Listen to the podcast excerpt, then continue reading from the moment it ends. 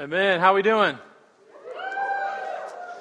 That's good. I like it today. Uh, my name's Chris. I'm one of the pastors here at Redeemer. Glad you're with us.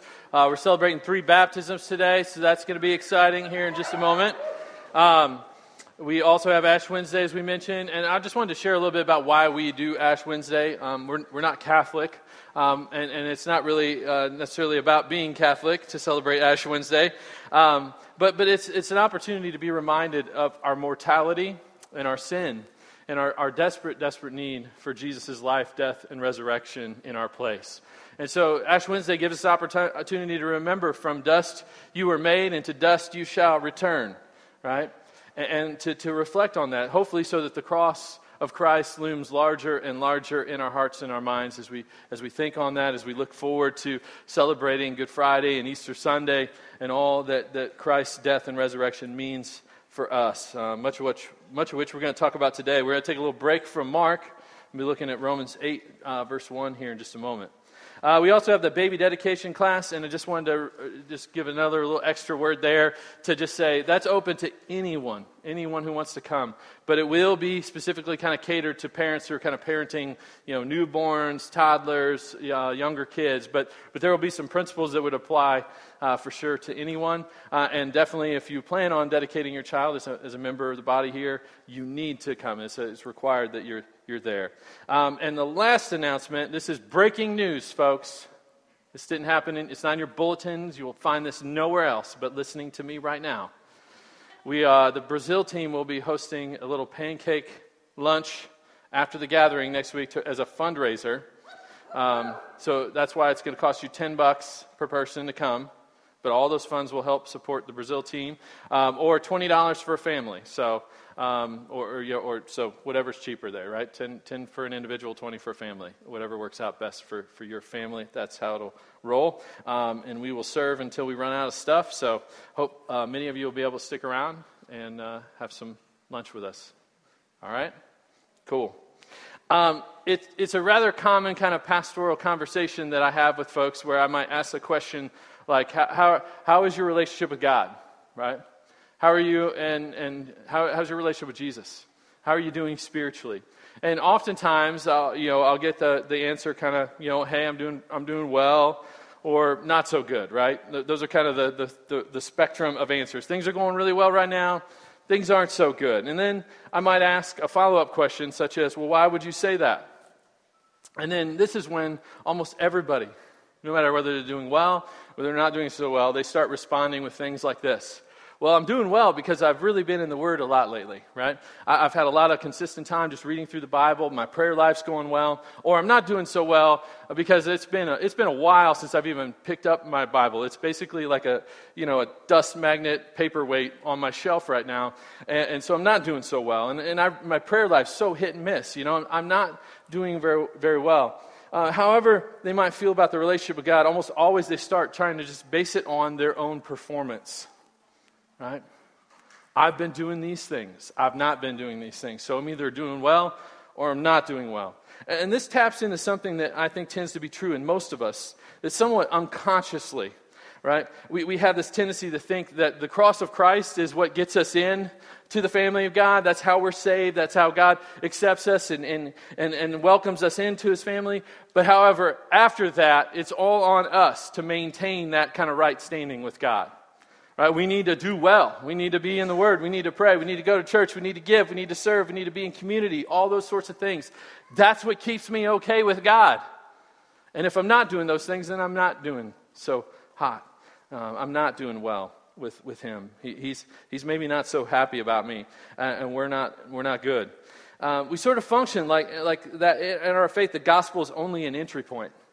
It's only the entry point to how we get in. The life, death, and resurrection of Jesus was only enough to get me in. But I've got to come up with something. I've got to do something to, to keep me in, right? To keep me in.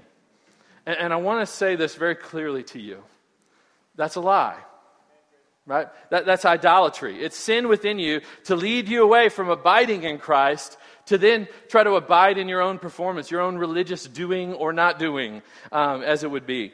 And if you think about it, religion's often the tool of the self righteous person to really worship and exalt themselves, right? To worship self, not God. In Philippians chapter 3, uh, verses 4 through 9, uh, the Apostle Paul lays out all of his kind of religious pedigree, right? He, his performance as an example for what a religious person can accomplish if they really put their, their mind and their heart and their, their being into it, right? This is what they can do with all that discipline and hard work. But at the end of the passage, Paul lists out all these things. And at the end of the passage, Paul says that all of his religious performance, all of his effort, his exhaustive checklist of accomplishments amounts to nothing compared to the surpassing greatness of knowing Christ. He even goes on further to, and, and, calls it all of it, all that doing, all that religious performance, he calls it all rubbish or dung. Right? We know what that means, right? Do I have to get real particular? We want to keep it PG, right? So, dung, right? Think about all your church attendance, all your religious performance, all your coming to the gathering, your giving, your serving, you're attending community group, you're reading your Bible, you're praying, your, your, personal, your personal time with the Lord, your quiet time. It's rubbish. It's dung if you don't have Jesus. If it's all just a checklist that you are going through so you can feel good about yourself, so you can feel like things with me and God are good, it's dung. That's what it is. The message you see in the book of Romans, and beautifully summed up in this one singular verse we're going to look at today, is that we are saved, sanctified, and sustained by what Jesus did for us on the cross and by the power of the Holy Spirit at work within us. Right? To add to the gospel, to add to the finished work of, of Jesus, is to rob him of his glory, to rob him of his sufficiency, to save you, to sanctify you, to sustain you by his grace. Romans 8 1 tells us that there is now no condemnation, not because of how you've been doing or how you've not been doing, but because of what Jesus Christ has done, that he has set you free from the law of sin and death. Your sin in the past, forgiven. Right? Your, your current struggles, covered. Your future failures, paid in full. All by the glorious, infinite, matchless grace uh, and the finished work uh, of Jesus Christ. That's the marvelous truth you're going to see in this, this one little verse, right? Romans 8 1. Turn there in your Bibles. Hopefully, many of you have it memorized by heart. But uh, page 944 uh, is the page number that you'll find it in. Romans 8 1. Let's stand together. It's going to be a short time standing together today, right? Some days we're reading a lot, but today it's short. Romans 8 1. There is therefore now no condemnation for those who are in Christ Jesus. This is the word of the Lord. Let's pray. Heavenly Father, uh, we thank you for this time to come and, and just be reminded of, of what you have provided for us in your Son. That Jesus is our everything. He's not part of the plan of our salvation, He is our salvation. His life, His death, His resurrection in our place is what saves us, is what justifies us, makes us okay with you. It's what sanctifies us and enables us to grow in your grace and, and look more like your Son. Um, Father, he, it's everything. Would you help us to, to understand the, the beauty and the meaning of, of what it means that there is no condemnation for those who are in Christ Jesus? No condemnation. And would you let that shape our hearts and, and renew our hearts, not to perform, but to, out of love, obey and serve and, and, and just relate to you with great joy because of your grace, because you've already made it all right. You've, you've done it all for us. Lord, let's respond and live all of our lives for you. We pray that that's what you would do in our hearts today, that you would move us more in that direction. Let us rest in your grace. pray all this in Jesus' name, and all God's people said, Amen. Amen. You may have a seat. Now, one thing that's important for us always to remember in the Bible is that when we're looking at our Bibles and we see Romans 8, verse 1, right, verse 2, like the, the chapter and verse breaks, the way the Bible is broken up for us, that's not inspired, right? That, that came later. The, the Bible came first. Right, right? The letter to the Romans was the letter to the, the, the Christians in, in, Rome, right? The church in Rome. It's one long letter. It's all one letter. There's no breakup in it. Right? So we added that, people added that after the inspiration of the scripture to help us know where to find things, to help us kind of navigate it a little bit. But that, that part's not inspired. The arrangement's not inspired. And so we need to remember that the Romans 7 and Romans 8 are not these distinct, separate things, but rather they go together. They go together. And, and the word therefore, right? Famous little Bible teaching I received when I first became a Christian. Whenever you see the word therefore, you need to ask, what is it therefore, right? And, and what the word therefore is always there for is to remind us that it's connected to something that has happened right before. And so Paul actually says at the end of chapter 7 I myself serve the law of God with my mind, but with my flesh I serve the law of sin. And then without any break, right? Without stop, new letter. No, altogether, there is therefore now no condemnation for those who are in Christ Jesus. The reality is that believers are in a state of conflict, but not in a state of condemnation. Right? There's a war going on within your soul. Your, your flesh battles against you. Your, your, your fleshly desires battle against the reality of who you are now in Christ as a Christian and, and who God says that you are. There, there's a conflict going on, but there's not condemnation. Uh, even the most intense moments, uh, even in the most intense moments of conflict, the Christian is still justified. That is, accepted by God. You counted righteous. God says, You and I were okay. Even in the most intense moments of that conflict, even in the midst of your sin and failure, if you're in Christ, you're still justified. No condemnation, right? That's the great truth of Romans 8 1. But to really understand this, we're going to ask a, a, a few questions of the text. We're going to ask three of them in particular. It's really convenient.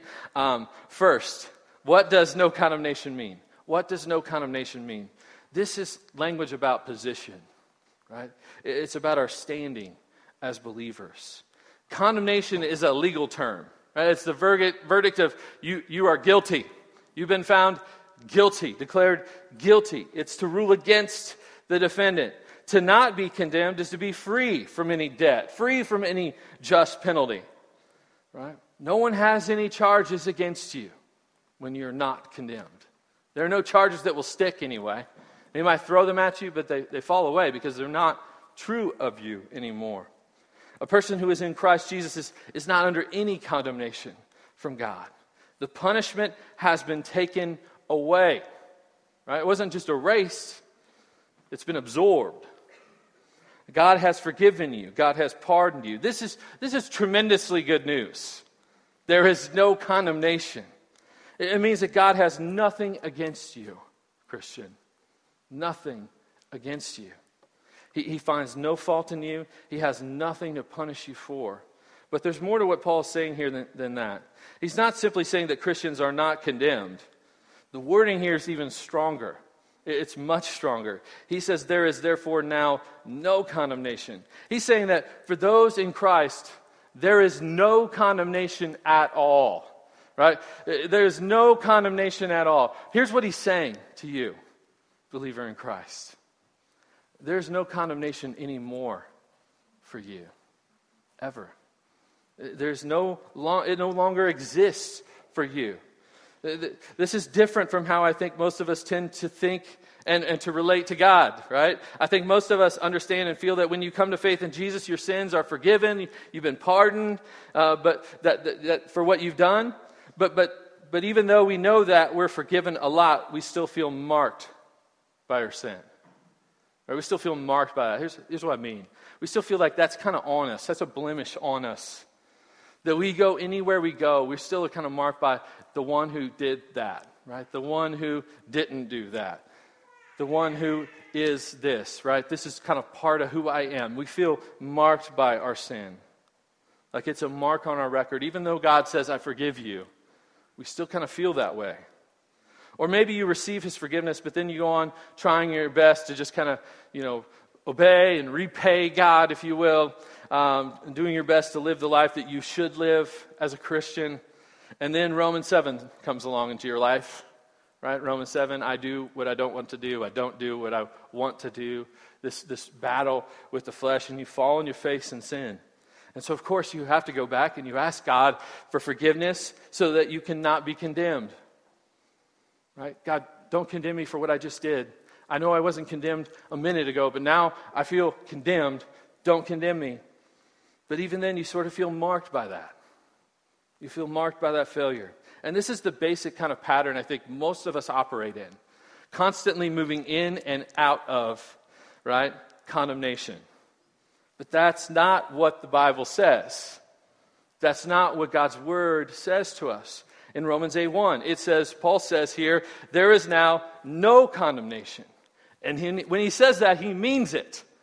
This isn't like just like self help, feel good about yourself talk. He means it. He means this is truth. There is therefore now no condemnation. He doesn't say that there's no condemnation now. He doesn't say you're not condemned. He says there's no more condemnation. That's what he's saying. If you're in Christ, condemnation has been, it doesn't even exist for you. It's gone. It's been categorically removed from you. Right? It, it's no longer a realm that you even have the possibility of living in. You, you can never, ever be condemned again. There is therefore now no condemnation for you. In other words, you're not in any way marked by your sin. You're not marked by your sin. You've been covered with the perfection of Christ, his perfect record of righteousness. There is no condemnation for you. Your marks were put on him. What 2 Corinthians 5.21 tells us. We read that earlier in our liturgy this morning, right? He has taken the marks of your sin. He has taken the condemnation of your sin. There is no more for you. You're marked by Christ's love, marked by his righteousness, by his grace, by his forgiveness. Condemnation no longer exists for you if you're in Him. That's what no condemnation means. But here's the second question to help us understand this verse Why is there no condemnation for believers? Why? Why? Well, let me answer this question by actually continuing to answer the first one a little bit. Um, I know that's confusing, but we'll tell you a little bit more about what no condemnation means. Let me give you another version of no condemnation, another, another scripture that we see this same idea of no more condemnation nothing can ever bring you back under it. Uh, if you look at 1 John 1 9, it says, If we confess our sins, he is faithful and just to forgive us our sins and to cleanse us from all unrighteousness. Now, when you first look at 1 John 1 9, uh, you just take it at face value. Uh, this, this is often what we do. We, we kind of read it in a certain way, and, and it's actually kind of crippling for a lot of us. Especially, this was the way it was for me when I first became a Christian. I'd read 1 John 1 9, and I was crippled. I was like, oh, wow. So anytime I sin, I have to immediately confess that sin in order to be forgiven. And if I don't immediately confess that sin in this way, like I'm, I'm not forgiven, and, and you know, and, and I need to kind of beg for help uh, to be forgiven, and maybe God will give it to me, maybe He won't, right? That, that's kind of the mindset that I think a lot of us see. We, we read it, we say, see, see, it says, if we confess our sins, He's faithful and just to forgive us. See, this means that if you sin, you are condemned unless you confess your sin, and then you are forgiven. Right? Wrong. Wrong. That's not what it, it's saying here. If that's what you think, then, then you're not listening or looking at it carefully enough. That might be how other, how other religions work, but that's not the way the gospel works. That's not the way Christianity works. It's not based on you doing this in order to get this. It's all based on what Christ has done for you. It doesn't say, if you confess your sins, he's faithful and merciful to forgive you, you forgive you your sins. Right? It, says nothing about that. It, it's not saying, hey, oh Lord, please forgive me. By your mercy, would you reconcile me, cleanse me, embrace me because of your mercy? I'm not saying God's not merciful. He absolutely is, is merciful, but this is not talking about mercy. That's not what this verse is talking about. John says he will forgive you your sins, not because of his mercy, but because of his justice. He is faithful and just to forgive you of your sins. Here's what this actually means If you come to Christ and you confess and you ask for forgiveness of your sins, right? And, and hear this reverently. This is not me saying we get to boss God around, but it's just saying what the Bible is saying here. But if you, as a Christian, come and you ask for forgiveness, it would be utterly unjust for God not to forgive you. He would be unjust if he says, No, I won't forgive you. Here's why because the Bible says that Jesus Christ now stands by the Father's right hand, right? As our advocate, as our great high priest who's gone before us. And the Bible tells us that he is praying for us. What is Jesus praying for you at the, at the right hand of God the Father when you ask for forgiveness? What is he praying on your behalf? Right? When you sin and you say, Oh Lord, please forgive me. Is Jesus at the right hand of God the Father like, Oh Father, please, would you just extend mercy this one time? I, I, know that they've done this like a, this is the thousandth time that they've continued to struggle in the same way, but, but if you would pretty please, just out of, out of the bottom of your heart, out of the mercy of your heart, Father, if you would just forgive them one more time, would, would you do that for them? Is that what Jesus prays for you? Is that what you think he prays for you? That's not what Jesus says at all. That's not what 1 John 1 9 says. That's not what Romans 8 1 says. When, when Jesus Christ prays, when you sin and you say, God, please forgive me, Jesus Christ simply turns to the Father and says, I've paid for that. Right? I lived the righteous life they couldn't live in their place. And I died the death that they deserve for that sin. That penalty is paid in full. There's no more wrath from God for you because Jesus absorbed all of it in your place. Jesus simply says to the Father, I've paid for that. They're forgiven, they're covered. Therefore, embrace this sister of mine. Embrace this brother of mine. That's what Jesus says. If you're a Christian, if you're in Christ, God forgives you not out of his mercy, but out of his justice. Out of his justice. It was in His mercy that God sent His Son, Jesus Christ, to live for you the life you never could. It was in mercy that Jesus went to the cross willingly and suffered and died in your place, in your place for your sins. It was in mercy and great love that He did that. But because He's done that, there is therefore now no condemnation for you. There's no more condemnation for you because Jesus was condemned. There, there's no more debt there's no more mark on your record because Jesus paid your debt in full. There's no more penalty because Jesus suffered in your place the just penalty that you deserved. Jesus paid it all, so there is therefore now no condemnation for you, Christian. Right? Not for the sins of your past, not for the sins that you are struggling in today, not for the sins of your future. There's no more condemnation because Jesus was condemned in your place. When you are in Christ, God's justice demands that you are forgiven. His justice demands that you are forgiven. One last question to look at. What were the implications of this? Right?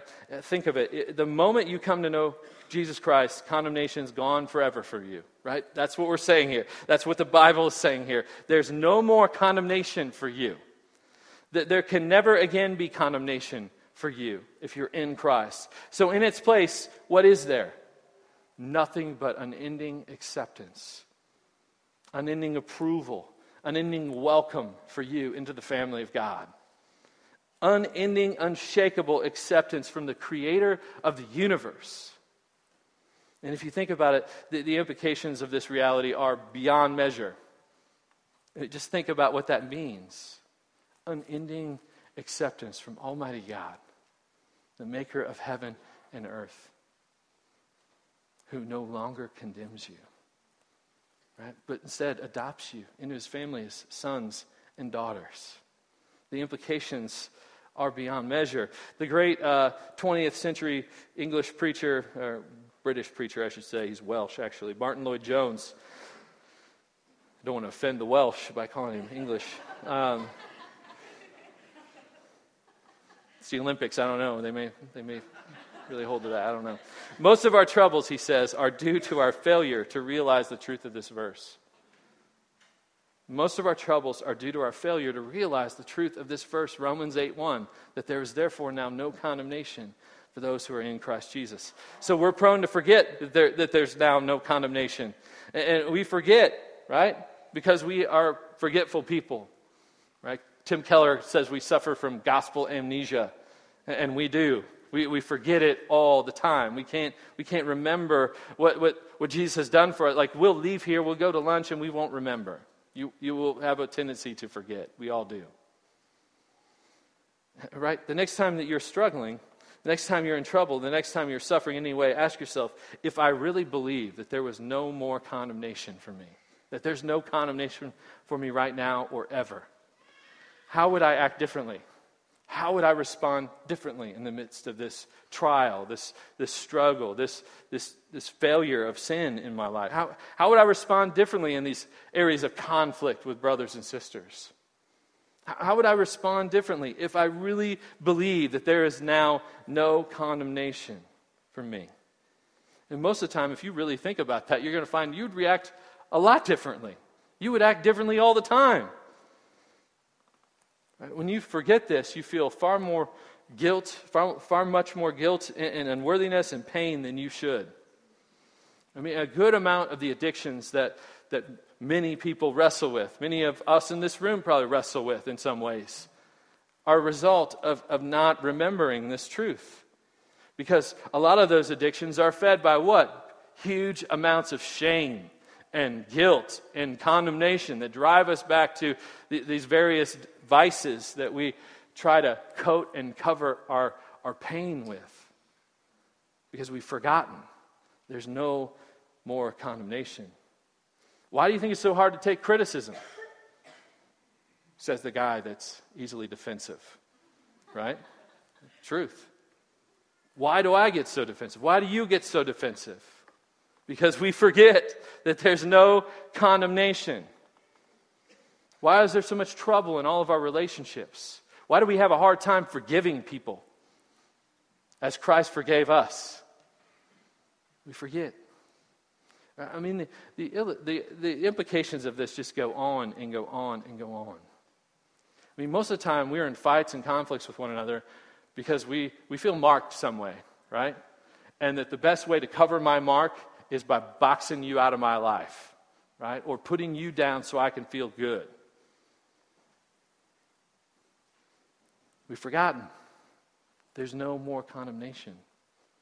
If we remember that, we would know that we, we should have all the grace in the world to go and reconcile with our brother and sister, to be united with those who are vastly different with us, to be willing to admit, I'm probably not right about everything, right? Forgetting the truth of this verse leaves you with far less motivation to live a holy life. What's a better motivator? I better like cover up my condemnation and make sure I'm not condemned again, or there's no more condemnation. What's a better motivator? To, to honor God, to obey Him, to live your life for Him. If you forget, you're left with far fewer resources for self control. Right? If you don't understand no condemnation, you can only obey God out of fear or out of a sense of, of duty. But that's not nearly as powerful a motivation as love and gratitude, knowing that He's taken it all for you. Again, Martyn Lloyd-Jones, he, he shared this helpful illustration that the difference between an unbeliever sinning and a Christian sinning is the difference between a man transgressing the laws of the state and a husband who has done something he should not do in his relationship with his wife. He is not breaking the law, he is wounding the heart of his wife. That is the difference. It is no longer a legal matter, it is a matter of personal relationship and love. The man does not cease to be the husband legally in that instance. Law does not come into the matter at all. In a sense, it is now something much worse than legal condemnation. I would rather offend against a law of the land objectively outside me than hurt someone whom I love. In that case, you have sinned, of course, but you have sinned against love. You may and you should feel ashamed, but you should not feel condemnation, because to do so is to put yourself back under the law. Right, in other words, what he's saying here is if we simply look at God's commands as laws to obey outside of us, apart from this relationship of love that He's invited us into by taking the condemnation for us. It's far less a motivator. I mean, we're not going to really care as much about that. You won't feel the weight of your sin the way you even should, and, you won't feel the motivation of grace the way that you should either. Violating someone you deeply love goes far deeper. Not because you're condemned because of that, but because you've wounded someone who loves you, who cares for you, who provides for you in every way. When you understand the gospel, when you understand that there is therefore now no condemnation for those who are in Christ Jesus, there is an abiding love and gratitude and joy that motivates obedience. That's much more powerful. In John 8, there's a beautiful example of, of Jesus using this verse essentially on someone. It's the woman caught in adultery. Uh, hopefully, you know the story, but if not, go read John 8, read the story there. Jesus gets rid of all the accusers who are accusing her in her sin, and then he looks at the woman and says, Neither do I condemn you. Go and sin no more. Now, we need to understand that in our world that we live in today, there's a variety of approaches to sin, right? Our culture, which has no understanding of sin at all, right? Kind of the liberal approach of the culture, not liberal politically, liberal biblically, culturally, would just tell us, you haven't sinned. It's no sin. If you felt good about it, it's not sin, right? It was right for you. Right? So there's no sin. You're not condemned. Do whatever you want. That's what the culture would tell you. The conservative approach, again, not politically, but biblically, kind of uh, overly conservative approach of the legalist, not the biblical approach, I should say. You have sinned and you are condemned. You better get your act together. You better, you better straighten up so that you won't be condemned anymore. You better fix this. But Jesus comes and he says, What does he say? He says, Neither do I condemn you. Go and sin no more. In other words, you have sinned. You've sinned greatly but I don't condemn you. I, have taken the condemnation in your place. I, I've taken your sin for you. I was made to be your sin on the cross for you. I've paid your debt. I've paid the penalty, right? He paid it all for you. There's no more condemnation. Jesus doesn't say, Go and sin no more so that I won't condemn you. He says, I don't condemn you. Go and sin no more. Do you catch that? That's the gospel. Right? That's the gospel. He's, he's like, now that you know that I don't condemn you, that's what will transform your heart. That's what will enable you and empower you to go and sin no more. That's the gospel. There's, there's no condemnation for those who are in Christ Jesus. Abide in that truth, right? Rejoice in that truth. Live out of that truth, right? Let's pray. Heavenly Father, we, we thank you for the day. We thank you for this glorious truth that be it May it grab a hold of our hearts more deeply. That we would know that there's no more condemnation for those who are in Christ Jesus. May that be the motivator for our obedience, your grace, your mercy, that we are not condemned, but we are accepted, Lord. May we long to love you and serve you out of great love, great gratitude, great joy in what you've already done for us. And may we live for your glory and for the good of many people. We pray all this in Jesus' name. Amen.